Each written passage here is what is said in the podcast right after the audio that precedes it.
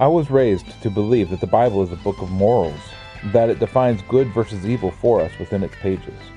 In the Garden of Eden, however, there were two trees. The tree that brought death was the tree that contained the question of morals, good versus evil. The other tree was a tree that brought life to all that ate of its fruit, the tree of life. Is it possible that we've been asking the wrong questions, chasing the wrong thing by seeking to be moral? Let's run an experiment. Rather than seeking to define and live by good versus evil, let's flip the question. Let's define life instead. But to do that, we must first seek it out.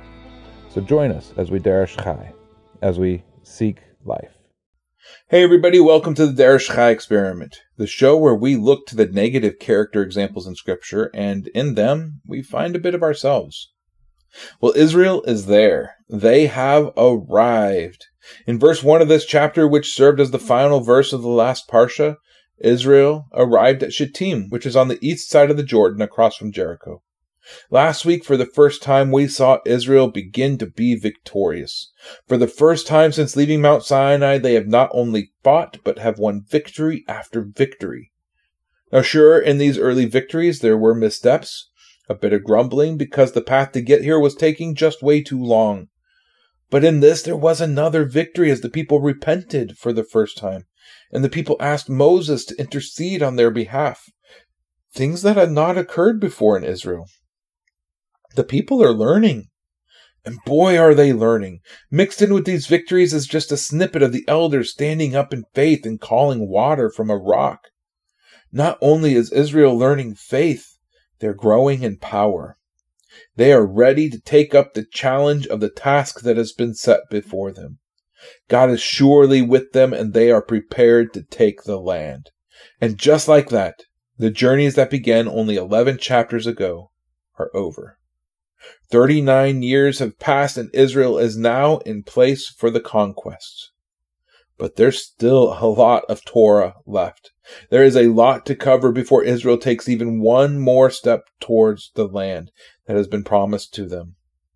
Not only that, there's a lot of numbers left as well. This book that began boring and confusing, we're going to find is going to end in a very similar way.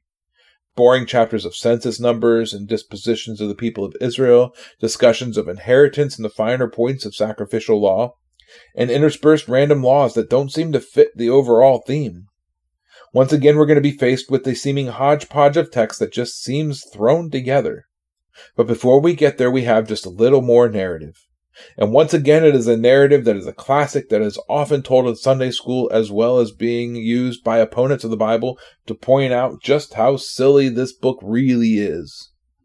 But in reality, as Israel comes to the end of their journeys, we read another story of a man who makes a journey. A man named Balaam and his donkey. And as is often the case when people come to the story, they tend to misread it because they get caught up in the fact that there is a talking donkey in this story. And as we do as Westerners, we fixate on the oddity rather than digging down to what the oddity is attempting to reveal to us. And one thing that should stick out to us is that Israel is only a background character in this narrative. For the next three chapters, the actors are going to be primarily foreigners and pagans, and one prophet. A prophet who speaks to Hashem, a prophet who hears from Hashem, and a prophet who obeys Hashem. But as the chapter opens, it seems as if this prophet is a good guy. But as the story proceeds, we discover that not is all what it seems. So let's open up to Numbers 22 and read the story of Balak, Bilam, and the talking donkey. Numbers 22, 2 through the end of the chapter. And Balak the son of Zippor saw all that Israel had done to the Amorites, and Moab was exceedingly afraid of the people because they were many, and Moab was in dread because of the children of Israel. And Moab said to the elders of Midian, Now this company is licking up all that is around us, as an ox licks up the grass of the field. Now Balak the son of Zippor was king over the Moabites at the time. And he sent messengers to Balaam the son of Beor at Pethor, which is near the river, in the land of the sons of his people, to call him, saying, See, a people has come from Mitzrayim. See, they have covered the surface of the land and are settling next to me. And now please come at once, curse this people for me, for they are too strong for me. It might be that I strike them and drive them out of the land, for I know that he whom you bless is blessed, and he whom you curse is cursed. And the elders of Moab and the elders of Midian left with the fees for divination in their hand. And they came to Balaam and spoke the words of Balak to him. And he said to them, Spend the night here, and I shall bring back word to you, as Hashem speaks to me. So the heads of Moab stayed with Balaam. And Elohim came to Balaam and said, Who are these men with you? And Balaam said to Elohim, Balak, son of Zippor, king of Moab, has sent to me, saying, See, a people has come out of Egypt and cover the surface of the land. Come now, curse them for me. It might be that I am able to fight against them and drive them out. And Elohim said to Balaam, Do not go with them. You do not curse the people, for they are blessed. And Balaam rose in the morning and said to the heads of Balak, Go back to your land, for Hashem has refused to allow me to go with you. And the heads of Moab arose and went to Balak and said, Balaam refuses to come with us. Then Balak again sent heads, more numerous and more esteemed than they. And they came to Balaam and said to him, This is what Balak the son of Zippor said, Do not be withheld from coming to me, please, for I honor you very greatly, and whatever you say to me I do. Therefore please come curse this people for me. And Balaam answered and said to the servants of Balak, Though Balak were to give me his house filled with silver and gold, I am, I am unable to go beyond the word of Hashem my God, to do less or more. And now please, you also stay here tonight, and let me find out what more Hashem says to me. And Elohim came to Balaam that night and said, if the men come to call you, arise and go with them, but only the word which I speak to you, that you do. And Balaam rose in the morning, and saddled his donkey, and went with the heads of Moab. But the displeasure of Elohim burned because he went, and the messenger of Hashem stationed himself in the way as an adversary against him. And he was riding on his donkey, and his two servants were with him. And the donkey saw the messenger of Hashem standing in the way, with his drawn sword in his hand. And the donkey turned aside out of the way and went into the field. And so Balaam struck the donkey to turn her back onto the way. Then the messenger of Hashem stood in a narrow passage between the vineyard with a wall on this side and a wall on that side. And when the donkey saw the messenger of Hashem, she pushed herself against the wall and crushed Balaam's foot against the wall. So he struck her again. And the messenger of Hashem went further, and stood in the narrow place, where there was no way to turn aside right or left. And when the donkey saw the messenger of Hashem, she lay down under Balaam. So Balaam's displeasure burned, and he struck the donkey with his staff. Then Hashem opened the mouth of the donkey, and she said to Balaam, What have I done to you that you have stricken me these three times? And Balaam said to the donkey, Because you have mocked me, I wish there was a sword in my hand, for I would have killed you by now. And the donkey said to Balaam, Am I not your donkey on which you have ridden ever since I became yours to this day? Was I ever known to do so to you? And he said, No. Then Hashem opened Balaam's eyes and saw the messenger of Hashem standing in the way with his drawn sword in his hand, and he bowed his head and fell on his face.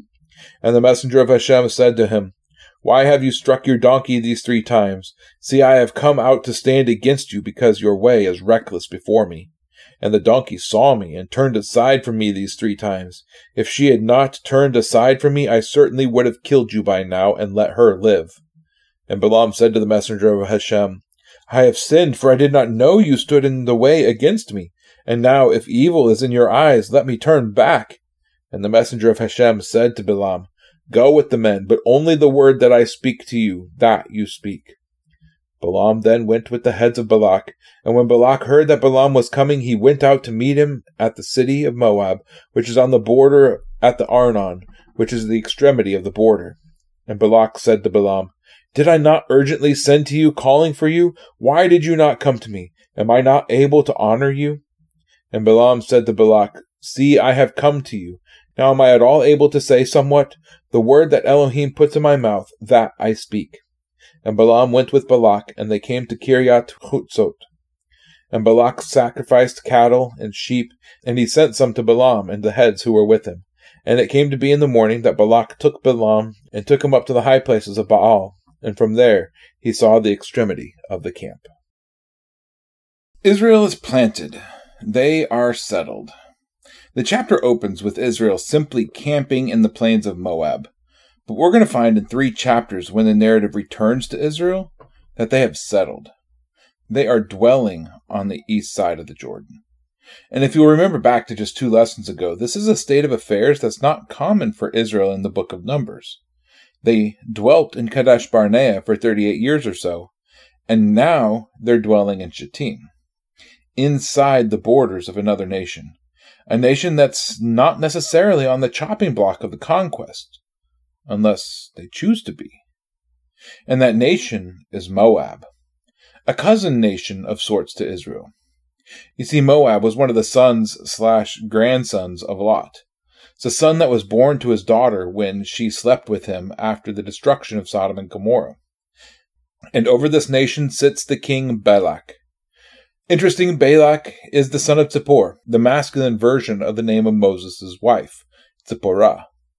This is interesting because it is just the first of several words that occur here at the beginning of this chapter that point us back to the beginning of Exodus.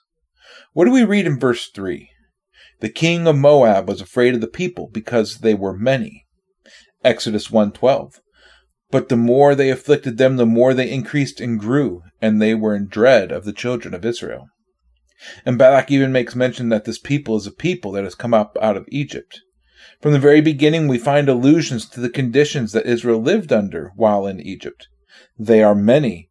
The nation that they are dwelling in is in dread of them. They are afraid that should it come to military action, they will be consumed. And so Balak takes a similar course of action as the king of Egypt. Exodus 1:10 Come, let us act wisely towards them, lest they increase, and it shall be when fighting befalls us, that they shall join our enemies and fight against us, and shall go up out of the land. The king of Moab seeks to act wisely in his interactions with Israel, and that means weakening them, so that should it come to a fight, he will have the upper hand. And in this we find that Moab takes on the cast of a second Egypt. Now, for Pharaoh, acting wisely toward Israel meant killing the sons of the children of Israel. It's a program that would have wiped Israel off the map in just a few generations had it been successful, would have weakened them, and would have ensured an Egyptian victory should it have come to that. But Balak doesn't have this option. Israel is dwelling in the land, but Israel is not at peace with him, and Israel is not under his power in any way. And so Balak seeks a way to put Israel under his power, to weaken them and to give him the upper hand should it come to a military conflict. And his mind goes to Balaam, a prophet of great renown who apparently was successful in cursing and blessing nations. Now, Balaam is an interesting character as he is one of the few biblical characters from the Torah that we have hard archaeological evidence that speaks of him. In 1967, in Deir Allah, Jordan, a place suspiciously close to where Israel is camped at this point in the narrative, an inscription was found that is titled, The Misfortunes of the Book of Balaam, son of Beor, a divine seer was he. Three times in this document, the man that is named Balaam the son of Beor, and what survives in the 119 pieces of this inscription outline a vision that Balaam saw of the council of the gods. Now, I'm not going to get into the contents of the document, as it is not pertinent to today's discussion. But I did want to point this out because here in Numbers 22, we read what is considered by many detractors to be one of the most preposterous stories of the Bible. And yet, it is the story that has the clearest archaeological support for one of the characters of the Torah. There is a bit of irony in this that I find simply magnificent. And so it is that Balak summons Balaam to come to him, to curse Israel for him. And at the end of his request, we find that Balak ascribes a quality to Balaam that we've read before. In verse 6, Balak says, Whoever you curse is cursed, and whoever you bless is blessed. Balak ascribes the power of blessing and cursing to the words of Balaam. But the way this is stated is topsy turvy from what we've read previously and elsewhere in Scripture. For who is it that has the power to bless and curse? All we have to do is read Leviticus 26 and Deuteronomy 27 and 28, and we find that blessing and curse come from Hashem himself. But he has given us the ability to bless and curse ourselves as well. Deuteronomy 11, 26 through 28. See, I am setting before you today a blessing and a curse. The blessing when you obey the commands of Hashem your Elohim, which I command you today, and the curse if you do not obey the commands of Hashem your Elohim, but turn aside from the way which I command you today, to go after other mighty ones which you have not known. God has given us the power to bless and to curse ourselves. But there is another means of blessing and cursing. It's one that we read of very early in the Bible. Genesis chapter 12, verse 3. And I shall bless those who bless you, and curse him who curses you, and in you all the clans of the earth shall be blessed. What is it that Balak claims of Balaam? If you curse them, they'll be cursed, and if you bless them, they will be blessed. But Balak has it backward. If Balaam blesses Israel, he will be blessed, and if Balaam curses Israel, he will be cursed. But as we continue reading, we will discover that Balaam ends up blessing Israel with his mouth, but he ends up being cursed in the end. Why is this? Why is this character so upside down? That's something that we're going to be discussing a little more next week. And so messengers from Balak travel to Balaam's location and they present his offering, along with the fee to hire him for this bit of cursing. Balaam invites the messengers to spend the night, and during the night God comes to Balaam and speaks to him. Who are these men with you? God asks. Well, they are messengers from Balak, and he wants me to curse the people that have come out of Egypt who now cover this land. And God responds, Do not go with them. You will not curse them, for they are blessed. So Balaam awakes and he sends the men away, telling them that Hashem has refused to allow him to go with them. And they leave and they report back to Balak. Already we see something of interest. Balaam truly did speak with Hashem. God spoke to Balaam, this prophet from the nations, this prophet for hire. This prophet, who, if we are to believe the only archaeological evidence that we have of this man, spoke to other gods as well also spoke to the God of all creation. And in verse 18, Balaam calls Hashem his God, the God he worships, even if he does speak to other gods. This is a state that we've discussed previously. It's called henotheism. It's a belief system in a pantheon of gods with one God that is the primary and is at the head of the pantheon. And yet, this man who speaks to and hears from God becomes a curse, a warning, a proverb for future generations of what to avoid. And in this we see in Balaam a kind of anti Moses. He hears the voice of God, he speaks to him, and he claims to keep his word exactingly. And yet his heart is so very far from the will of God, he does not have the accompanying humility to go with these qualities. Well, Balak has been refused, and he does not like it. He needs an edge over Israel before it comes to war. And so he sends more men, men with more honor, and they offer Balaam more riches and more reward. And again, Balaam refuses. He tells the men up front, even if Balak were to give me everything I could ever conceive of, I could not do anything beyond the word of Hashem, my God. At this, Balaam should have sent the men away. He had already been told by Hashem what he was expected to do. But he doesn't. He invites the men to stay in order to hear what Hashem's will is. And once again, God comes to Balaam in the night. And what God tells Balaam in the night is a bit confusing. In some versions, it seems as if Hashem gives permission for Balaam to go with the men. These versions steep the message in this way Since they have come to call on you, then rise and go with them. Other versions put a slightly different spin on this phrase by turning it into a conditional statement. If they come to call on you, presumably in the future, then go with them.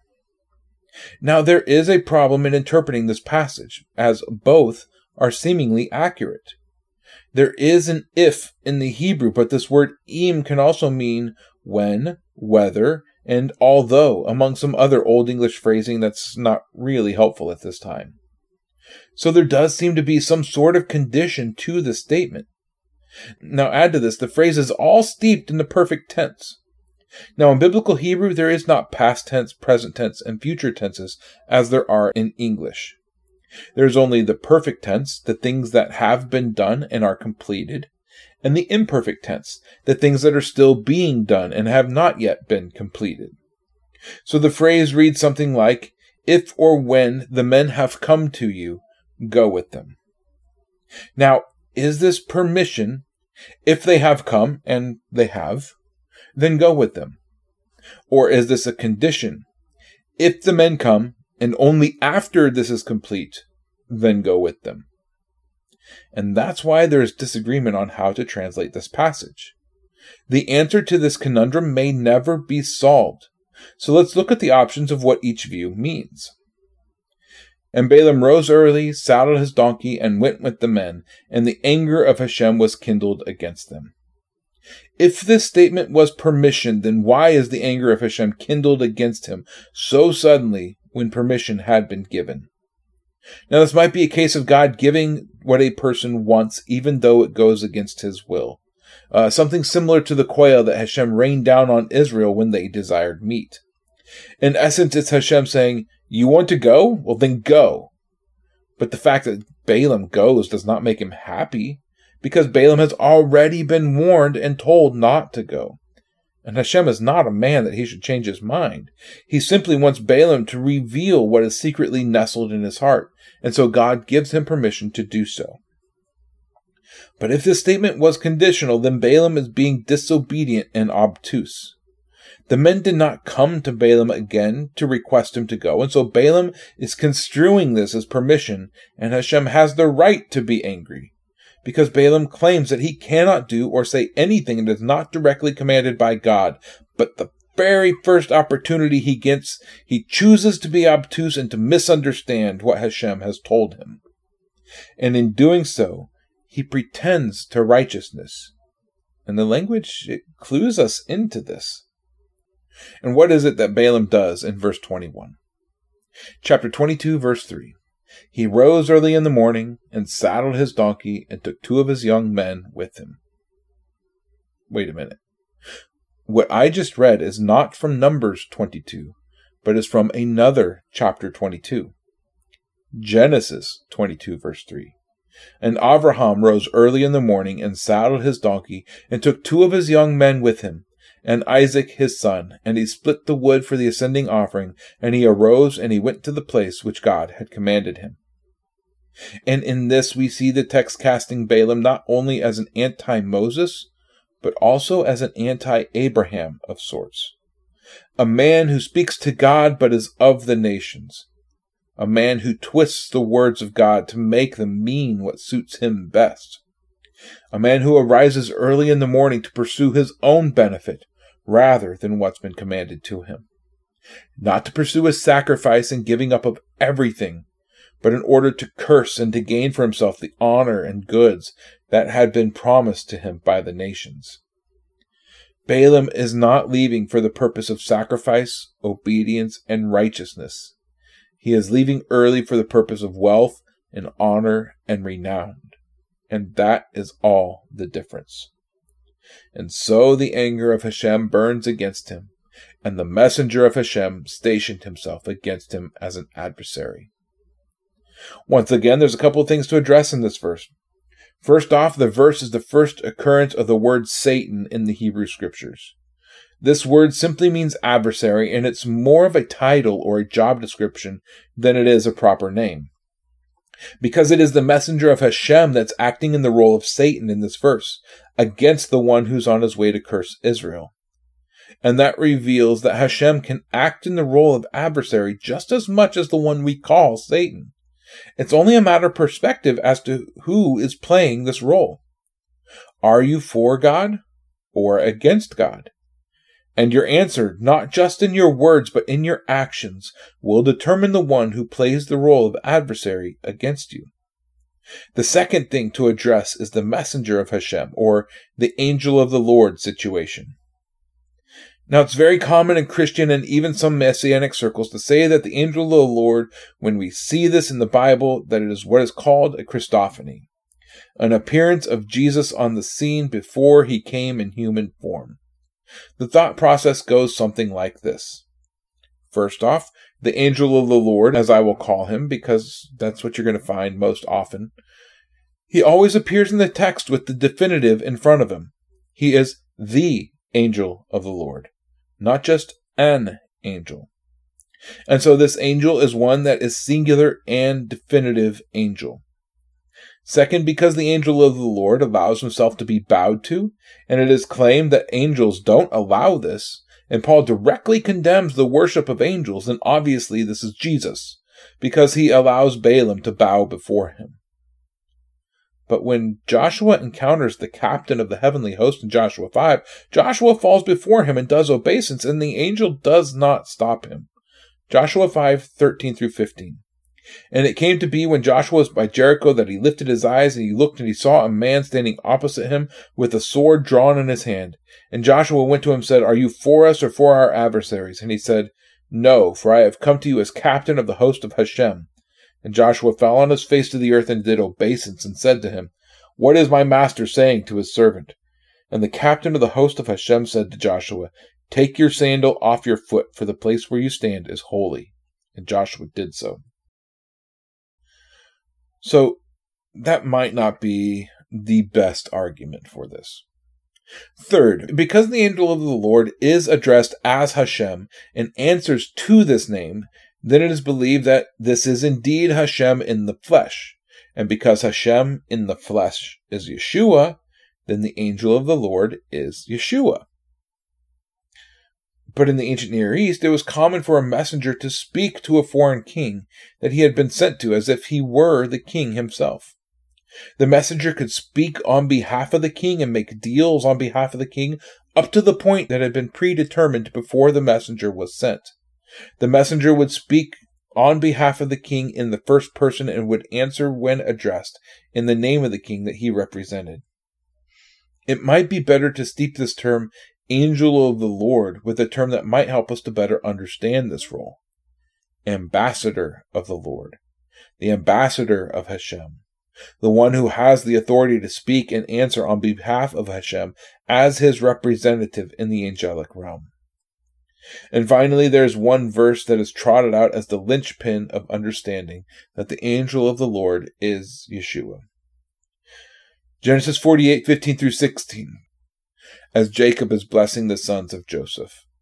And he blessed Joseph, and he said, The God before whom my fathers Abraham and Yitzchak walked, the God who has fed me all my life long to this day, the messenger who has redeemed me from all evil, bless the youths, and let my name be called upon them, and the name of my fathers Abraham and Yitzchak, and let them increase to a multitude in the midst of all the earth.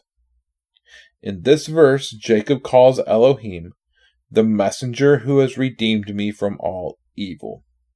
And since Yeshua is the only Redeemer, then the messenger that is being spoken of is obviously Yeshua. It's the angel of the Lord. But if this isn't the case, then what do we do with verses such as these? Exodus 6 6.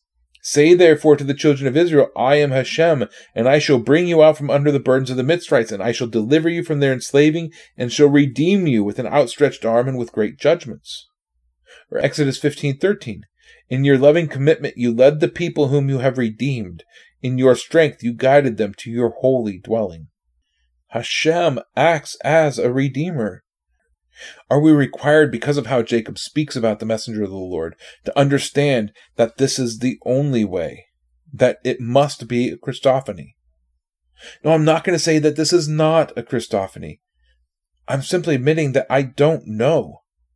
I will say that the angel of the Lord, in my opinion, is not required to be a Christophany.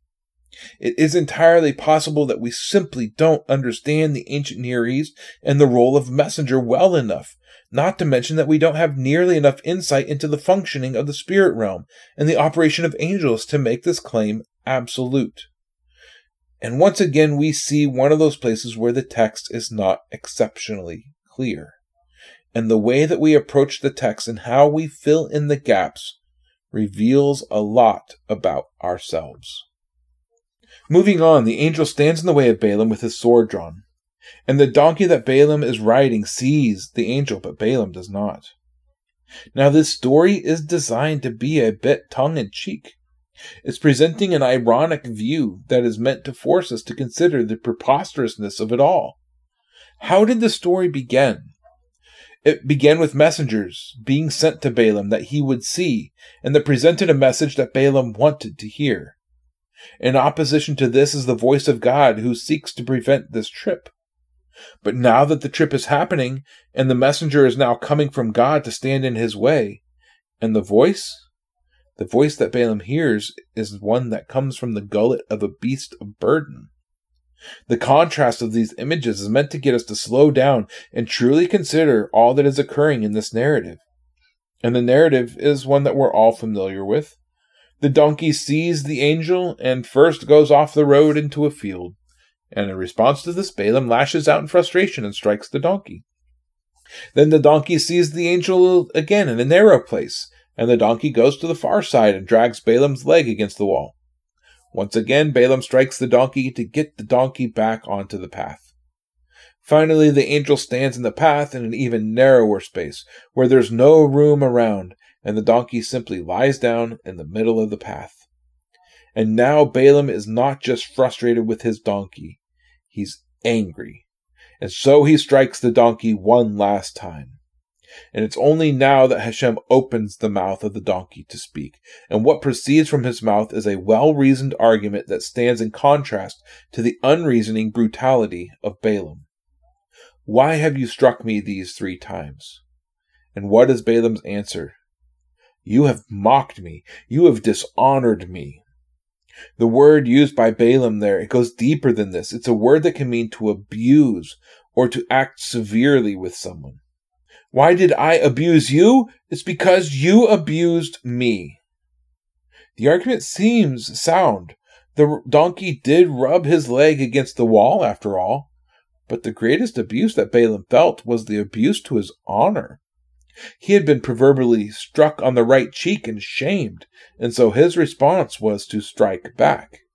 In fact, not only to strike back, but Balaam claims that if he had had a sword, he would have killed the donkey then and there. But the donkey wasn't abusing Balaam. We know this. The donkey knows this. Balaam, however, is blinded to this. And little did Balaam know that there was a being with a sword who was standing there prepared to slay Balaam for his own abuse and shaming of his master. And so the donkey continues with this cogent and well reasoned response. The donkey says, Come now, Balaam, you know me. Have I ever acted this way before? Did you even slow down to think that there might be something going on here that you were not able to perceive? Or are you so wrapped up in your own importance and your own honor, your own earthly reward, that you are blinded to the truth of the situation? And with that, the eyes of Balaam were opened, and Balaam saw the angel that stood in his way. And we get the feeling that the opening of Balaam's eyes to see was a state that was just as contrary to nature as was the opening of the donkey's mouth to speak.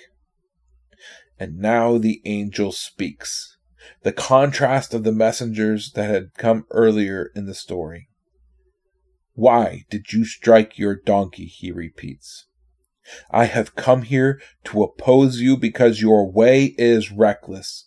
In many translations, it says that your way is perverse but the word used is one that bears the meaning of being rash or rushing headlong or to hurl something. The actions were not described as evil or perverse as some translations state. It's just reckless, it's unthinking. Then the angel makes a statement that flies in the face of what Balaam thought just a few moments ago. This donkey saved your life. You saw him as shaming you or abusing you in some way, but the truth is that if it weren't for this donkey, you would be dead. And with this, Balaam acknowledges his failure. I did not know that you stood against me. If this is evil in your eyes, just tell me and I will turn back. To which the angel responds with what Hashem said earlier, minus the conditional. Go with the men, but be absolutely sure that you only say what I tell you to say. And with that, Balaam makes it to Moab, meets Balak. Now, when Balak meets Balaam, he assumes an improper motive for Balaam's delay. Were you holding out on me? Were you trying to drive up the price? Didn't you know that my request was urgent and that I would reward you greatly even if you had not delayed? To which Balaam responds righteously I am here. I have come, so quit your complaining. But be warned. I am only able to speak the words that Hashem puts in my mouth to speak. The underlying warning being that you may not get out of me what you want from me. But I am here because as long as I am here, there is opportunity to get from you what you have promised. And so the next morning, Balak leads Balaam up to the top of a high place to look over the camp of Israel, and that's where this chapter ends. What will happen? Balak wants Balaam to curse Israel, but Balaam is under strict orders to only say what Hashem gives him to say over Israel. There's a tension present here, and a cliffhanger, so to speak, that we'll have to wait until next week to resolve. So Balaam, this prophet and seer, Balaam gets more mentions and more time is spent on him in the course of Scripture than some other significant characters. Most of the twelve disciples of Yeshua have fewer mentions than Balaam by far. Miriam, the mother of Yeshua, gets less page time than Balaam. Naaman, the leper's pagan convert, gets less time. Most of the judges of the book that bear that name are mentioned fewer times than Balaam. Balaam is mentioned more than Sodom and Gomorrah, and the list goes on and on. Balaam is a significant secondary character in the Torah and in all of Scripture. And this means that there's something of significance that we can learn from what we are told of this man, and there is indeed a lot that can be said about him. Now, most of the mentions in the Old Testament are simply recalling what occurred here. The focus of these mentions is the fact that Hashem turned the curse of Balaam into a blessing for the people of Israel. The other mentions have to do with what happened to Balaam and how he met his end, which we'll get to in time, but not today or even next week. In the New Testament, Balaam gets three mentions, and in each of these three, the various authors that mention Balaam speak on the motives of Balaam, and each uses him as a comparison for something greater. 2 Peter 2 1 through 3. But there also came to be false prophets among the people, as also among you there shall be false prophets, false teachers, who shall secretly bring in destructive heresies and deny the master who brought them, bringing swift destruction upon themselves. And many shall follow their destructive ways, because of whom the way of truth shall be evil spoken of. And in greed with fabricated words they shall use you for gain. From of old their judgment does not linger, and their destruction does not slumber. Continuing on in verses 11 through 19. But these, speaking of those false prophets and teachers who will infiltrate the church, like natural, unreasoning beasts, have been born to be caught and destroyed, blaspheme that which they do not know, shall be destroyed in their destruction, being about to receive the wages of unrighteousness, deeming indulgence in the day of pleasure spots and blemishes, reveling in their own deceptions while they feast with you, having eyes filled with an adulteress and unable to cease from sin, enticing unstable beings, having a heart trained in greed, children of a curse having left the right way, then went astray, having followed the way of Balaam the son of Beor, who loved the wages of unrighteousness. But he was rebuked for his transgression. A dumb donkey speaking with the voice of a man restrained the madness of the prophet. These are the fountains without water, clouds driven by a storm, to whom the blackest darkness is kept forever. For speaking arrogant nonsense, they entice, through the lusts of the flesh, through indecencies, the ones who have indeed escaped from those living in delusion, promising them freedom, though themselves being slaves of corruption. For one is a slave to whatever overcomes him. Jude 1 3 through 5 says, Beloved ones, making all haste to write to you concerning our common salvation, I felt it necessary to write to you, urging you earnestly contend for the faith which was once for all delivered to the holy ones. For certain men have slipped in, those whose judgment was written about long ago, wicked ones perverting the grace of God for indecency and denying the only Master, Hashem, and our Master, Yeshua the Messiah. But I intend to remind you though you once knew this, that Hashem, having saved a people out of the land of Egypt, afterward destroyed those who did not believe.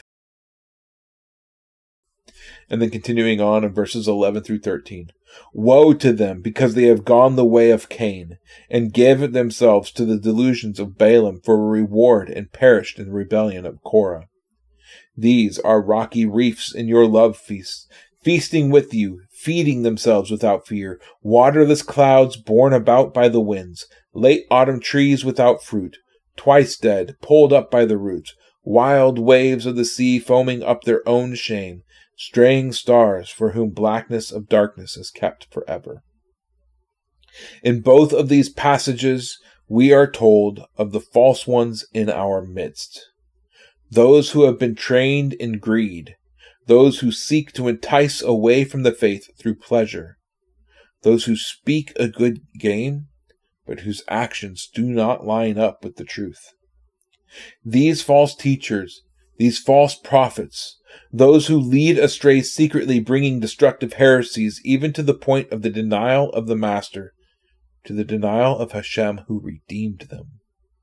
These false prophets and teachers, they have gone the way of Balaam, and while Balaam was restrained by being rebuked by a dumb donkey speaking with the voice of a man, the way of Balaam was still destruction. Even with this rebuke, he went astray because he loved money and notoriety more than he loved righteousness. And we find in this one way of spotting false teachers and prophets those who operate for gain those who seek to make allowances for sin, those who speak righteousness and even blessing, but their actions point to another course. The final mention of Balaam in the New Testament is one that we will touch on in next week's lesson. This man Balaam is one that we can look to as an example of those in our midst who are not of us. What will they look like? They will look righteous. They will speak of Hashem. They will even speak to and hear from Hashem. They will claim, I can only speak and do what Hashem has given me to speak and do. And yet their actions will teach others to curse themselves. Their actions will speak of seeking after riches rather than seeking after righteousness. Their actions will speak of seeking honor and notoriety and fame and glory for themselves rather than seeking honor and glory for Yeshua. Their actions align with Deuteronomy 11, verse 28. And the curse, if you do not obey the commands of Hashem your God, but turn aside from the way which I command you today to go after other gods which you have not known. But more than that, Balaam presents a picture of what we all face in our lives the choice between two messengers. One will promise a master that will give you all that you could possibly want. He will promise wealth and honor and anything that your heart might desire. The other will promise a life of righteousness. And in order to achieve that, you might have to give up on wealth. You might have to give up on honor. You might have to actively turn away promises of greatness. But with this master, you will find life. And these messengers represent two masters Hashem or the world. Matthew 6:24 No one is able to serve two masters for either he shall hate the one and love the other or else he shall cleave to the one and despise the other you are not able to serve God and mammon Balaam made his choice he chose to pursue the things of the world, and when Hashem stood in his way, he blamed his circumstances rather than slowing down and seeking God's will. He probably even ascribed the label of spiritual attack to the experience that he was facing. And it truly was. It was the work of an adversary. A spiritual force stood in the way that Balaam was determined was the right way. And this is a warning to us all. When we have determined the right thing, when we have chosen our way and something stands in our way, we must slow down and take stock. is the adversary that stands in our way from Hashem or from the enemy? Is the Father himself opposed to our path? When something stands in your way, when your path forward is obstructed, it's time to stop and take stock, to seek the Father's face, and to seek His will. And if righteousness requires it, to abandon our path for the sake of the kingdom and the people of God. Balaam offers for us an interesting picture because we should live out his words. We should do the things he says. Matthew 23, 1 through 3. Then Yeshua spoke to the crowds and to his disciples, saying, The scribes and the Pharisees sit on the seat of Moses. Therefore, whatever they say to you to guard, guard and do but do not do according to their works, for they say, and they do not do. Acting in this way leads to death. It speaks of a one who has the appearance of righteousness, but inwardly he's filled with the bones of the dead. But faithfulness, righteousness, life comes through shunning the practice of self righteousness and recognizing our own failures. So Derash Chai, seek life. Shalom. Thank you for tuning in to Derash Chai. If you would like to find out more or support this ministry, head over to seeklifesc.com. That's seeklifesc.com. The music was provided by the Exodus Road Band. Check them out on iTunes or exodusroadband.com. We'll see you again next time as we Derash Chai, as we seek life. Shalom.